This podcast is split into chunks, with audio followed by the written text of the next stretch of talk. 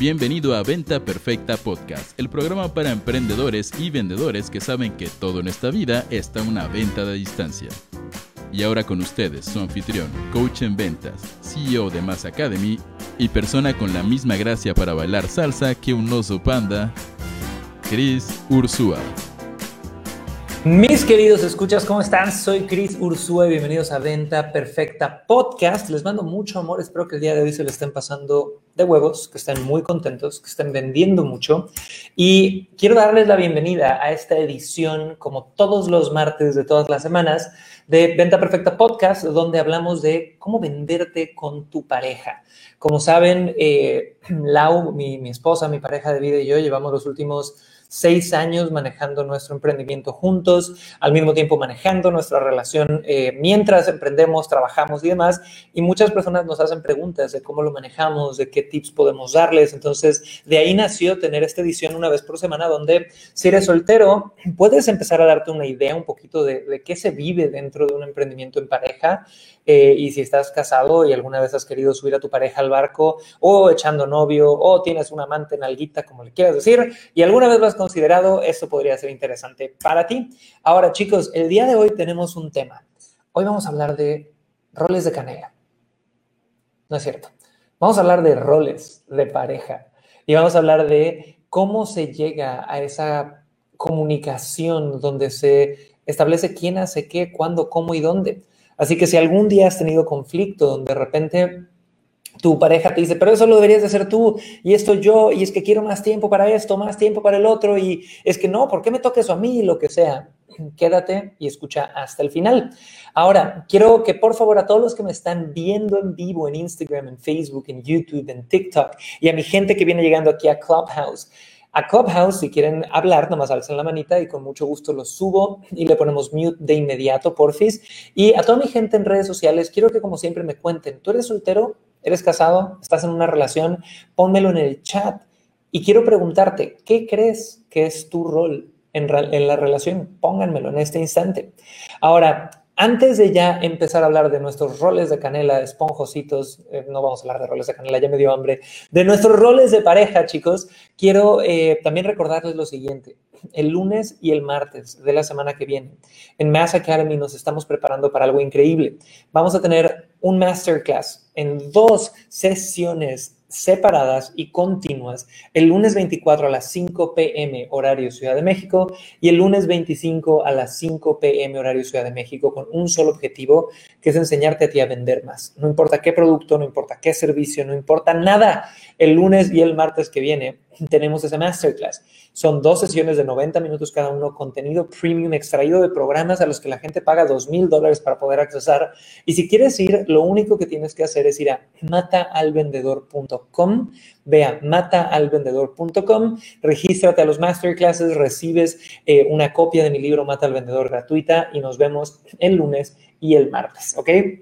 Así que con eso dicho, quiero presentarles a la mujer maravillosa, a mi pareja de vida, a mi huevito Kinder morena de chocolate, de fuego por fuera y que trae ahora un juguete adentro, nuestra bebé, mi querida Lau, amor, ¿cómo amaneciste? Te amo y te adoro. Bonita mañana. Yay. ya no sé de qué lado moverme de la cámara. Muy bien, chicos. De nuevo, un gustazo estar aquí como cada semana. Y sí, ahorita Chris me dice huevito Kinder. La panza cada vez crece, crece más. Y nada, aquí andamos con un tema muy interesante para el día de hoy. Súper, chicos, la verdad estamos emocionados. A mí los martes me encantan porque eh, podemos compartir con ustedes, Fiorella, Santiago, Aldis, Carlos Gerardo, que ya es recurrente, Lau Minor, que nos pone por ahí que es soltera y te manda saludos, tu tocaya, Lau, a toda la gente de Instagram, eh, Ale Arco, y si puedes poner mute, Lau, te lo agradecería. Eh, a Marisa Sepúlveda, Mariana Morones, a todos los que están llegando les mando mucho cariño. Ahora, vamos a empezar este tema con hacer una pregunta, y una pregunta que creo que es importante para todos los que están en pareja. ¿Qué carajos es un rol de género? Y si nosotros vemos que estar en una relación de pareja probablemente es de los ejercicios de desarrollo personal más grandes del mundo, porque tu pareja se vuelve tu espejo, se vuelve alguien en quien pues vas a reflejar todas tus cosas buenas, todas tus cosas malas a lo largo del tiempo. Tenemos que también entender que con claridad la gente puede operar mejor, ¿no? Eh, a veces muchos de los retos que, hemos visto en parejas cercanas es que no hay claridad de qué haces tú, qué hago yo. Y eso lleva a conflicto, ¿no? Y las parejas viven este proceso de llegar a, acuerdos donde alguno hace una cosa, otro hace otra cosa. Y también hemos visto, y Lau y yo lo hemos platicado mucho, que muchos de los grandes eh, divorcios que vemos allá afuera son cuando esos roles cambian, ¿no? De repente llevas 20 años casado o 20 años en una relación y el rol cambió y uno de los dos lados no se pudo adaptar o no quiso adaptarse o lo agarró de excusa para darse de baja del barco, ¿no? Entonces, yo lo que quiero con lo que quiero abrir, y ahorita te voy a dar el micrófono, Lau, para que tú sigas, pero es, ¿qué es un rol de género? Y si yo me voy a la definición tal cual en, el libro de texto de primaria, el rol de género alude al conjunto de normas sociales y comportamentales generalmente percibidas como apropiadas para los hombres y las mujeres en un grupo o sistema social dado. Entonces aquí vienen varios términos, viene normas sociales, comportamientos percibidos como apropiados eh, y depende del, lugar donde creciste. Entonces podemos también ver que el rol de género y las normas sociales de alguien que nace en una comunidad indígena van a ser muy diferentes de alguien que nace en Nueva York. Y alguien que nace en Nueva York van a ser muy diferentes que alguien que nace en el este de Europa y alguien que nace en Asia. Entonces, ¿qué, agregarías aquí, Lau, a esta definición de cómo encontrar e, ese rol en, esta época donde ha sido tan cuestionado lo, lo preestablecido, digamos, en los últimos 100 años? Sí, bueno, lo que hemos hablado como anteriormente es que yo creo que actualmente, o sea, más que definirlo como un rol, se vuelve algo como de cuestión de energías, ¿no? Porque de repente, y ahorita vamos a profundizar un poquito más, pero de repente hay personas que tienen, no sé, energía más, más femenina, energía más masculina, independientemente del sexo que tú seas, ¿no? Y que también eh, al final los roles, pues va a ser un acuerdo mutuo entre la pareja para definir qué hace qué qué o quién cada cosa, ¿no? Y bien sabemos que, por ejemplo, la energía femenina, por decirlo así, es una energía que está como más alineada hacia la crianza, hacia cuidados, protección, a diferencia de una energía masculina que está como más orientada hacia proveer, este, no sé, traer sustento a la casa. Entonces, chicos, hay un libro muy bueno que se llama The Way of the Superior Man, El Camino del Hombre Superior. El autor es David Deida, ¿no? David Deida. Y este libro a mí me cambió la vida. Eh, es un libro donde por primera vez yo entendí el concepto de energía femenina y energía masculina. Y ese concepto de energía femenina y masculina te habla de que independiente del sexo, tus órganos genitales no tienen nada que ver. Independiente del sexo, dentro de un hombre, puede haber, va a haber hombres con mucha más energía femenina que masculina y va a haber mujeres con mucha más energía femenina que masculina. Yo me considero un hombre que en muchos aspectos de mi vida tengo más energía femenina que masculina. Y la energía femenina, de nuevo, como dijo Lau, es esta energía que nutre, ¿no? Y el libro de David Deida tiene eh, una metáfora muy bonita. Dice que la energía femenina es esta energía que es como el mar, ¿no? Es, es fuerte, es presente, es en este instante, ¿no? Eh, y la energía masculina, por otro lado, que de nuevo puede venir en un paquete de hombre con, con genitales masculinos o de mujer, es una energía mucho más orientada a objetivos, es el proveedor, es el cazador, es el que pone metas, es el, que va para allá. Y de nuevo, no, no tomen esto a que la energía femenina no puede poner metas, claro que sí, no tomen esto a que la energía masculina no puede eh, nutrir y proveer, claro que pueden, pero pongan en los chats si están de acuerdo que todos tenemos orientaciones. Todos hemos visto a la niña que desde chiquita era, ya sabes, la mamá y que ni siquiera era un condicionamiento social, era súper de nutrir y de cuidar y la mamá de todos y súper maternal. Y hemos visto a la niña, que era la niña que andaba agarrando, ya sabes, las metas y súper disciplinada y trabajadora y enfocada y demás. Y al revés, hemos visto al niño que es súper bondadoso y amoroso y quiere nutrir y ayudar a todos, y el niño que es súper orientado. Hay esas orientaciones a nivel energía. Y me encantaría que en los chats me pusieran ustedes cuál es tu orientación. ¿Tú tienes más energía femenina o más energía masculina o la tienes a medias? Cuéntanos un poquito y adelante, ¿o qué más agregarías ahí? Sí, también creo que es importante, sobre todo en una pareja, o sea, que existan estas dos energías, ¿no? Y que existan estos dos roles. O sea, yo creo que también, o sea, si hemos subsistido como sociedad, tiene mucho que ver, ¿no? La diferencia hoy en la actualidad también es que, pues, uno puede elegir hacia qué energía guiarse y que también, o sea, por ejemplo, qué pasa ahorita con todo el empoderamiento de las mujeres. Las mujeres, o sea, ya, ya trabajamos, no solo trabajamos, también nos nos encargamos de la crianza de los hijos, del, de la, del sustento emocional de la familia y demás. Entonces ya existe esta posibilidad de elegir, ¿no?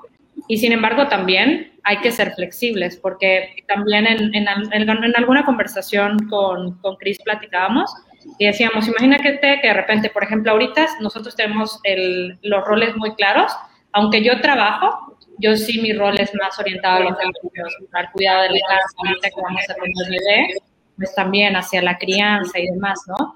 Este, obviamente también con el apoyo de Cris, no quiere decir que Cris jamás va a lavar un plato y jamás va a cambiar un pañal, porque pues no tiene tampoco ese problema, digamos. Pero de repente imagínate, no sé, si tú tienes este rol femenino muy arraigado y de repente tu pareja por algún accidente o no sé, por alguna razón no puede proveer, pues quizá a ti te toca adaptarte, ¿no? Y decir, bueno, ok, pues por estos meses, esta transición, no sé, la pandemia, perdió el trabajo el marido, hay que adaptarnos, ¿no? Y, hay que tener esta flexibilidad y saber que los roles no son 100% así ya están súper establecidos, ¿no? Sino que pueden variar con el tiempo y conforme va eh, avanzando la relación. Que de hecho, chicos, si vemos esto, o sea, volteen a ver los últimos 100 años en la historia de México y Latinoamérica, vivimos en una sociedad que a grandes rasgos ha sido preestablecido que el rol del sexo femenino es el rol de la energía femenina y es nutrir, cuidar a los niños, cuidar la casa y demás. Y al mismo tiempo que el rol de la energía, perdón, el rol del sexo masculino es el rol de la energía masculina, ¿ok? Que es puede ser el proveedor, el cazador, el protector, todo este tipo de cosas. Y la realidad es que hasta cierto punto, cuando hay balance en esa ecuación de pareja, donde dices, oye, hombre, energía masculina, proveedor, cazador, todo esto, y mujer, energía femenina, nutrir, cuidar y demás, cuando hay balance y no vas a los polos extremos del machismo o de, ya sabes, la sumisión o todo este tipo de cosas, admitámoslo, por más que critiquen ese rol, es un acuerdo que ha funcionado por cientos de miles de años. ¿Están de acuerdo, sí o no, chicos? Ha funcionado. Pero, ¿qué es lo que ha pasado? Ese acuerdo de mujer enfocada en energía femenina y nutrir y cuidar a los niños y la casa, y ese acuerdo de hombre, cazador y protector y demás, ha funcionado para una gran parte de la población, pero no para todos. Y eso es lo bonito de la época en la que estamos viviendo. Estamos viviendo en una época donde ya hay opciones, donde cada vez se hace más aceptable que haya hombres que se queden a cambiar pañales y a cocinar, carajo, ¿no? Y está cada vez más aceptado que haya mujeres que salgan a chambearle todo el día y que sean las proveedoras principales del hogar. Lo bonito es que hay opciones. Lo estúpido es criticar lo anterior si hay gente a la que todavía le funciona. Entonces, en el caso de, Laura y mío, Laura desde, desde que la conozco ha sido una mujer que tiene sus ratos de energía masculina increíbles, pero normalmente opera desde una naturaleza más femenina, de nutrir, de cuidar, del presente, es como el mar está en este momento, en este instante, y eso es maravilloso. Y nosotros tuvimos en algún momento esa conversación. Ella me dijo, yo quiero tener hijos, yo quiero ser mamá, yo quiero cuidar a, a mis chamacos, ¿no? Y dije, qué maravilla porque yo también el primer mes, no sé si te acuerdas, amor, tuve la conversación, me acuerdo que no llevábamos ni tres semanas y, yo ya estaba mega enamorado, yo desde la segunda cita supe que me iba a casar con Lau y esto suena exagerado, pero en la segunda cita, eh, que eso deberíamos hacer un episodio de, de, esa serie de citas, fue cagadísimo cómo nos conocimos, pero es para otro tema. Eh, yo dije, esta mujer me encanta, quiero estar con ella, quiero hacerla feliz. Y después empezamos a platicar y yo le dije, oye, amor, yo amo mi trabajo y amo crear. y me encanta el lado profesional y probablemente voy a trabajar hasta que me muera y voy a trabajar más que muchas otras parejas. Así que si tú puedes aceptarme sabiendo eso, qué chingón. Y ella pudo aceptarme en ese lado. Entonces hubo ese diálogo donde alguna vez hicimos mancuerna de entendernos y qué quería cada uno de nosotros. Y obviamente no es algo rígido, ¿no? Los momentos que hay que, como dijo Lau, hay que cambiar pañales, yo le voy a entrar. Los momentos que si me tengo que quedar en la casa un mes para cuidar al chamaco, lo voy a hacer. O sea, somos flexibles porque en esa flexibilidad es donde creo que cae el amor pero también entendemos nuestras naturalezas y nuestras energías y a partir de ahí nos empezamos a mover, ¿no? Y, intentamos procurar que Lau tenga el espacio para eso. Ahorita que viene eh, nuestra bebé, estamos fascinados y, viendo la forma en la que Lau pueda tener un espacio para disfrutar esa maternidad, eh, esa panzada embarazada, los últimos tres meses, los primeros, el primer año, lo que sea y también yo tener mi espacio para poder actuar como proveedor y ando mega pinche motivado porque sé que nos va a ir increíble, ¿no? Entonces, eh, e, eso es algo que quería poner. Y quiero poner una frase aquí que me gustó, que creo que habla mucho de que el gran error es la rigidez en estos roles, ¿no? El criticar a los demás o juzgarlos independiente de lo que hagan. Y hay una frase de Gloria Steinem que dice, está en inglés, así que la voy a traducir. Dice, hemos empezado a criar a nuestras hijas más como hijos, pero pocos padres tienen el coraje de criar a sus hijos más como hijas. Y alguna vez leí un libro cuando estábamos viviendo en Chile, no sé si te acuerdas, Lau, que hablaba de cómo hoy por hoy hay todo este levantamiento en el, ¿sabes? Romper un poquito el rol de la mujer, ¿no? Y salirse de ese rol de género y tener opciones. Pero cómo también hay un gran tema en la masculinidad tóxica, ¿no? Y cómo hay millones de hombres allá afuera que no están en una energía masculina de proveer, de proteger, de atacar y, y como la neta, chicas, hoy por hoy se voltean a los últimos 50 años. Sí, habrá muchas cosas que mejorar, pero yo creo que hoy por hoy es 10 veces más aceptado a nivel social la mujer que trabaja que el hombre que es un mandilón y se queda en casa y no provee ni un peso. O sea, el nivel de juicio que hay entre los mismos hombres parece, güey, está cabrón. Y pónganme si están de acuerdo o no están de acuerdo. De nuevo, no es para hacer menos, el feminismo, hay muchísimo que trabajar ahí, muchísimo, pero yo como hombre sí veo que hay un juicio gigante y a alguien que digas, oye, está en su casa y pues es el, el que cuida y el que nutre. Eh, a los que están casados, pónganme, ¿qué dirían los cinco amigos cercanos a tu marido si tu marido deja de ganar dinero y se queda a cuidar a los niños? ¿Lo juzgarían? ¿No lo juzgarían? Yo creo que ahí también hay un sesgo enorme. Adelante, Lau, cuéntame. Claro, también creo que es importante de repente que hay ciertas expectativas de qué es el rol del hombre y la mujer, ¿no? Y cuando una pareja no lo habla, es cuando de repente empieza a haber ese tipo de conflictos, ¿no? O sea, de repente, ok, estás de novios, eh, no sé, se, se, pasan a vivir juntos, entonces a lo mejor tu marido pues tiene expectativas de que, ok, mi amor, sí estudiaste tu carrera, pero pues yo espero que te quedes aquí en la casa, que ni salgas a trabajar, no tienes la necesidad, yo te voy a proveer y demás. Y, este, y la mujer, pues igual y tiene una expectativa la misma, ¿no? O sea, yo ya estudié, pero pues yo estudié nada más para, pues, conseguirme un marido y una vez que tengo mi marido ya me quedo en la casa. Y no quiere decir que esté bien o esté mal, pero simplemente el hecho de hablarlo, pues ayuda mucho, ¿no? Porque quizá esta mujer, pues estudió porque tiene una expectativa de trabajar, de desarrollarse profesionalmente, sí, también de tener el lado de la crianza y demás, pero no sentirse como limitada, ¿no? Entonces, mientras tú tengas este diálogo con tu pareja y puedan encontrar este común acuerdo, eh, yo creo que es importante, pues, para facilitar la, la relación, la comunicación y, pues, que la, la relación, pues, dure lo, lo que tenga que durar, ¿no? Y aquí hay algo que nos están poniendo todos, chicos, ¿no? Por ahí me ponen, yo creo que yo tengo un poquito de energía masculina, un poquito de energía femenina, y claro, todos tenemos un poco de ambas, pero sí hay orientaciones, ¿no? Hay orientaciones claras. Por ahí Ceci Chao, que es parte de la familia de Master Academy, me decía, yo tengo más energía masculina. Eh, por ahí estamos viendo gente que Gina me pone en Instagram, yo creo que más masculina, ¿quién más? Por ahí varios me están comentando cosas muy, muy interesantes. Entonces, hay una frase de David Alejandro Fernhead que dice, la vida no es una competencia entre hombres y mujeres, la vida es una colaboración entre hombres y mujeres. Y yo creo que esto es uno de los puntos que a muchos hombres eh, les hace ruido cuando se trata de estas partes muy radicales del movimiento feminista actual, donde ya es una agresión contra el hombre, ¿no? Eh, y de nuevo, el hombre ha agredido a la mujer por tantos años que entiendo, ¿no? El enojo es enorme. Yo sí, o sea, te pones a pensar eh, todo lo que han pasado las mujeres, eh, es, es, horrible el trato que se ha dado al, al, sexo femenino en los últimos, en un chingo de tiempo, no hay ni para decir fechas.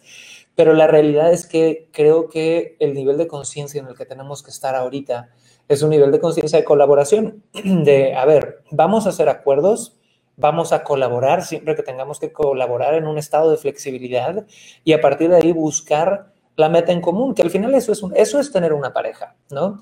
Tener una pareja es poder, no quiero decir anclar porque mucha gente le tiene miedo a eso, pero sí poder agarrarte la mano con otro ser humano con la misión de compartir la vida juntos y de ir creando diferentes proyectos. Entonces, sea una meta de crear X estilo de vida, sea una meta de criar a los hijos, sea una meta nada más de disfrutar el presente, cualquiera que sea su meta, los roles son una forma de establecer claridad en quién hace qué cosa para llegar a esa meta. Y aquí, bien práctico el hack de hoy, chicos, para venderte con tu pareja tengan claridad de cuáles son sus metas como pareja y tengan claridad de cuáles son sus roles. Véanlo. Y, de nuevo, algunos va a sonar bien pinche frío esto y tú prefieres fluir por la vida y nunca comunicarte con tu pareja o nada más ser muy intuitivo, está bien, pero a nosotros nos ha funcionado el ser un poco estratégicos y el decir, a ver, ¿cuál es nuestra meta? Nuestra meta es vivir este estilo de vida, nuestra meta es tener hijos, ok, qué roles vamos a adoptar en, en, las diferentes fases. Y no es como que hagas un plan a 10 años, porque mil cosas pueden pasar, pero sí es algo que yo creo que mínimo cada seis meses, cada año, ir tocando base e ir moviéndonos hacia adelante. ¿Qué agregarías a eso, amor? ¿Hacia dónde vamos ahora? Me perdí un poquito. Ándale, la caché checando el celular. Estaba leyendo los comentarios, chicos. La, te, agarré, te agarré en curva. Sí, me agarraste aquí leyendo los comentarios del, del Instagram de todos. Claro, no, de hecho está buenísimo eso, hagamos eso. Chicos, y váyanos poniendo sus dudas y preguntas también en los chats eh, para poder leerlos y, y, compartir un poquito con ustedes. Y Carolina Candedo nos pone en Facebook. Creo que siempre que sea del común acuerdo no hay problema. El tema es que conozco parejas que ella trabaja y él se queda en casa sin hacer nada y todavía ella llega a hacer comer, lavar ropa, etcétera. Debe de haber colaboración entre todos, claro. Tiene que haber, y, y aquí viene algo interesante. Si esa chica, que ella es la proveedora del dinero, y llega a la casa y tiene un marido huevón que no colabora en absolutamente nada, ¿es feliz? Muy su rollo. Pero si es infeliz, la única que se va a poder sacar de ese sistema es ella, ¿no? Entonces, hay una frase que siempre mencionamos, Lau y yo, que en las parejas nadie puede emitir opiniones. Porque es de repente muy fácil ver parejas y decir, ay, es que yo creo esto o el otro. La realidad es que nadie tiene un, un, una idea de lo que está pasando adentro de esa pareja, más que las dos personas que están ahí. Porque igual y dices, oye, es que ve que mandona es la mujer de mi amigo, o ve que regañona es la mujer de mi amigo, y ahí está feliz tu amigo recibiendo órdenes, ¿no? O dices, oye, es que no me gusta eh, cómo le habla eh, el, el, novio a, mi amiga, ¿no? Y digo, oye, pues ahí está feliz ella recibiendo órdenes y es alguien en una energía muy beta que necesita liderazgo. Otra, pues igual tú odiarías esa situación, pero no puedes opinar porque cada persona es un mundo, ¿ok? Entonces, ¿qué ibas a decir, amor? Cuéntame. Claro, no, y a nosotros creo que nos tocó también irnos adaptando como pareja. O sea, nosotros cuando, cuando la primera vez que empezamos a vivir juntos fue en otro país. Entonces, igual cuando llegamos a ese país, pues yo pasé un periodo de creo que tres, cuatro meses en lo que recibía mis papeles para poder este, conseguir un trabajo y demás. Y en, el, en ese lapso, pues a mí me tocó estar en la casa. Y, este, y me tocó porque me tocó, ¿no? Y yo de ninguna forma me sentí mal, o sea, sí, de hecho fue así como, ni siquiera lo hablamos, creo, pero pues en ese entonces Cris se encargó de, de, proveer y pues yo mi manera de agradecer es pues bueno, que, que llegue, que haya comida, o sea, que esté el supermercado, o sea, que esté la casa limpia, aunque si una persona se está esforzando en una relación, pues también, como, como mencionaba, ¿no? ¿no? No está padre pues que llegues y dices, bueno, yo salí a cazar y demás, y llego a la casa y no hay nada, entonces hay que, hay que encontrar ahí un balance y siempre hacerlo yo creo desde un lado de amor también. Sobre si lo haces de mala gana, así como que, ay, yo quería esto, no sé cuánto, y no le ves el lado bonito de, oye, pues mi pareja está haciendo esto por la relación, está saliendo a, trabajar para poder traer sustento y demás, pues déjate disfrutarlo y se vuelve ahí como, como más, más, más feo, ¿no? Y chicos, para ir cerrando un poquito este tema, que creo que, que, es un tema puntual pero muy bueno, hemos estado hablando sobre los roles de género en una relación, ¿no? Que si tú sabes cuál es tu rol en la generación o qué responsabilidades te tocan o, o qué es lo que tú aportas a, vas a poder, es como una empresa, ¿no? Si nadie sabe quién se encarga de nada, va a estar cabrón. Y, tienes que tener una meta clara como pareja. ¿Qué queremos construir? Queremos un estilo de vida así o así o así o así. Y después de esos roles con los que se puedan apoyar y también ser conscientes que la flexibilidad en estos roles es bien importante, ¿no? Eh, hay algo que nosotros decimos dentro de Moss, de, de Moss Academy. Moss Academy es, está diferente. De Mass Academy.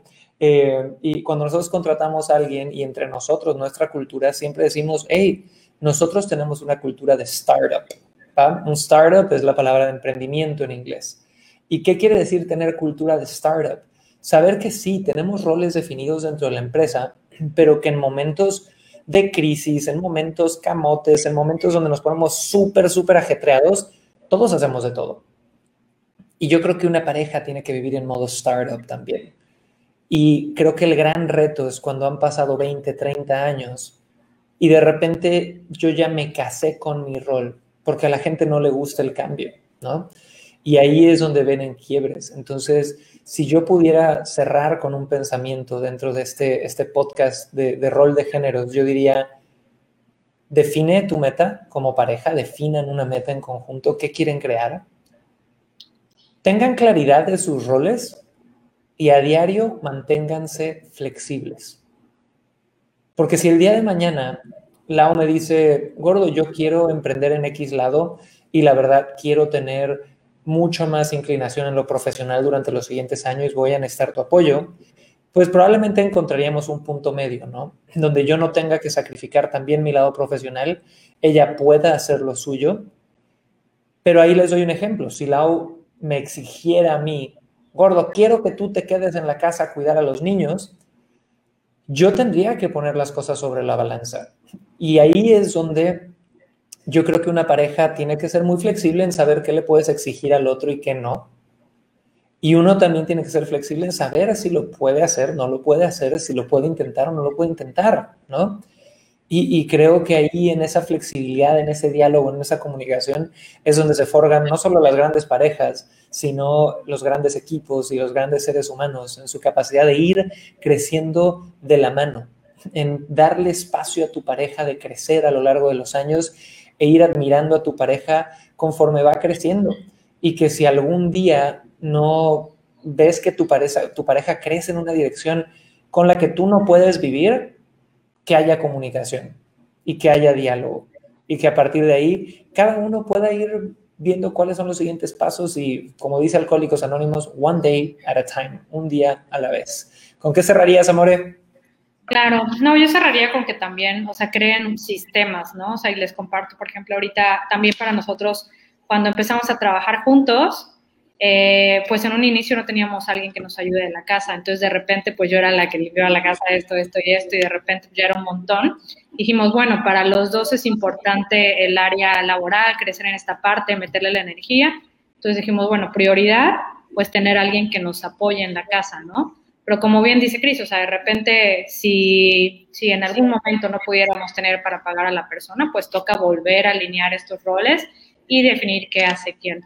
Entonces, al final, yo creo que la conclusión es ser flexibles, no hay nada preestablecido, que comuniques tus necesidades con, tu pareja, que sepan los dos qué es importante para cada uno y también apoyarse en los sistemas que hay, ¿no? O sea, por ejemplo, igual luego hablaba con una amiga y es como que, no, es que me choca el súper, bueno, pues pide rápido, ¿no? Igual te sale un poquito más caro, pero pues ya tienes paz mental de que no tienes que ir al supermercado. Si es alguna una tarea que te tomaba, no sé, una, dos horas de tu día, pues lo puedes tener en media hora sin salir de casa, ¿no? Entonces creen sistemas que les sean más fácil para pues llevar la, la relación y los roles lo más posible. Perfecto, chiquillos. Y por último, eh, si de verdad quieren saber cuál es una cosa que hace el paro cañón en una relación de pareja, es, el, es la paz financiera, la neta. El poder tener ahorros, el poder estar bien en ese lado. Así que este lunes eh, y martes de la semana que viene vamos a tener un masterclass maravilloso sobre cómo tú puedes vender más y proveer más y llevar más dinero a tu casa y hacerlo en mayor paz. Eh, y si de verdad quieres venir a estas dos clases, que son el lunes 24 y el martes 25, son dos masterclasses de 90 minutos cada uno, te regalo, aparte de las masterclasses, una copia de mi nuevo libro, Mata al Vendedor. Solo tienes que ir a mataalvendedor.com para reservar en este momento. Y aparte de eso, chicos, eh, quería... ¿Qué? Ya se me olvidó qué iba a decir. Nada más agradecerles, creo que nada más darles las gracias eh, por estar aquí en este episodio de Venta Perfecta Podcast, a toda mi gente de Clubhouse, Gris, Julio, Mayra, a todos los que llegaron muy amables, Silvina, Tania, Jova, Miri, Carlos. Les recuerdo a los de Facebook, si pueden mandarnos estrellitas, eso siempre nos ayuda mucho, darle like, corazoncitos, compartir. A toda mi gente de Instagram, eh, nos estamos viendo de lunes a viernes a las 9 a.m. en vivo y la grabación siempre se va a quedar en Facebook y luego la estaremos subiendo a Spotify, a iTunes o Roycast como siempre. Y con eso, amor, ¿algo quieras decir para cerrar? Nada, chicos, nos vemos la próxima semana y gracias por estar aquí. Mucho cariño a todos, chicos. Esto fue Venta Perfecta Podcast. Nos vemos mañana. Chao, chao. Bye. Bye.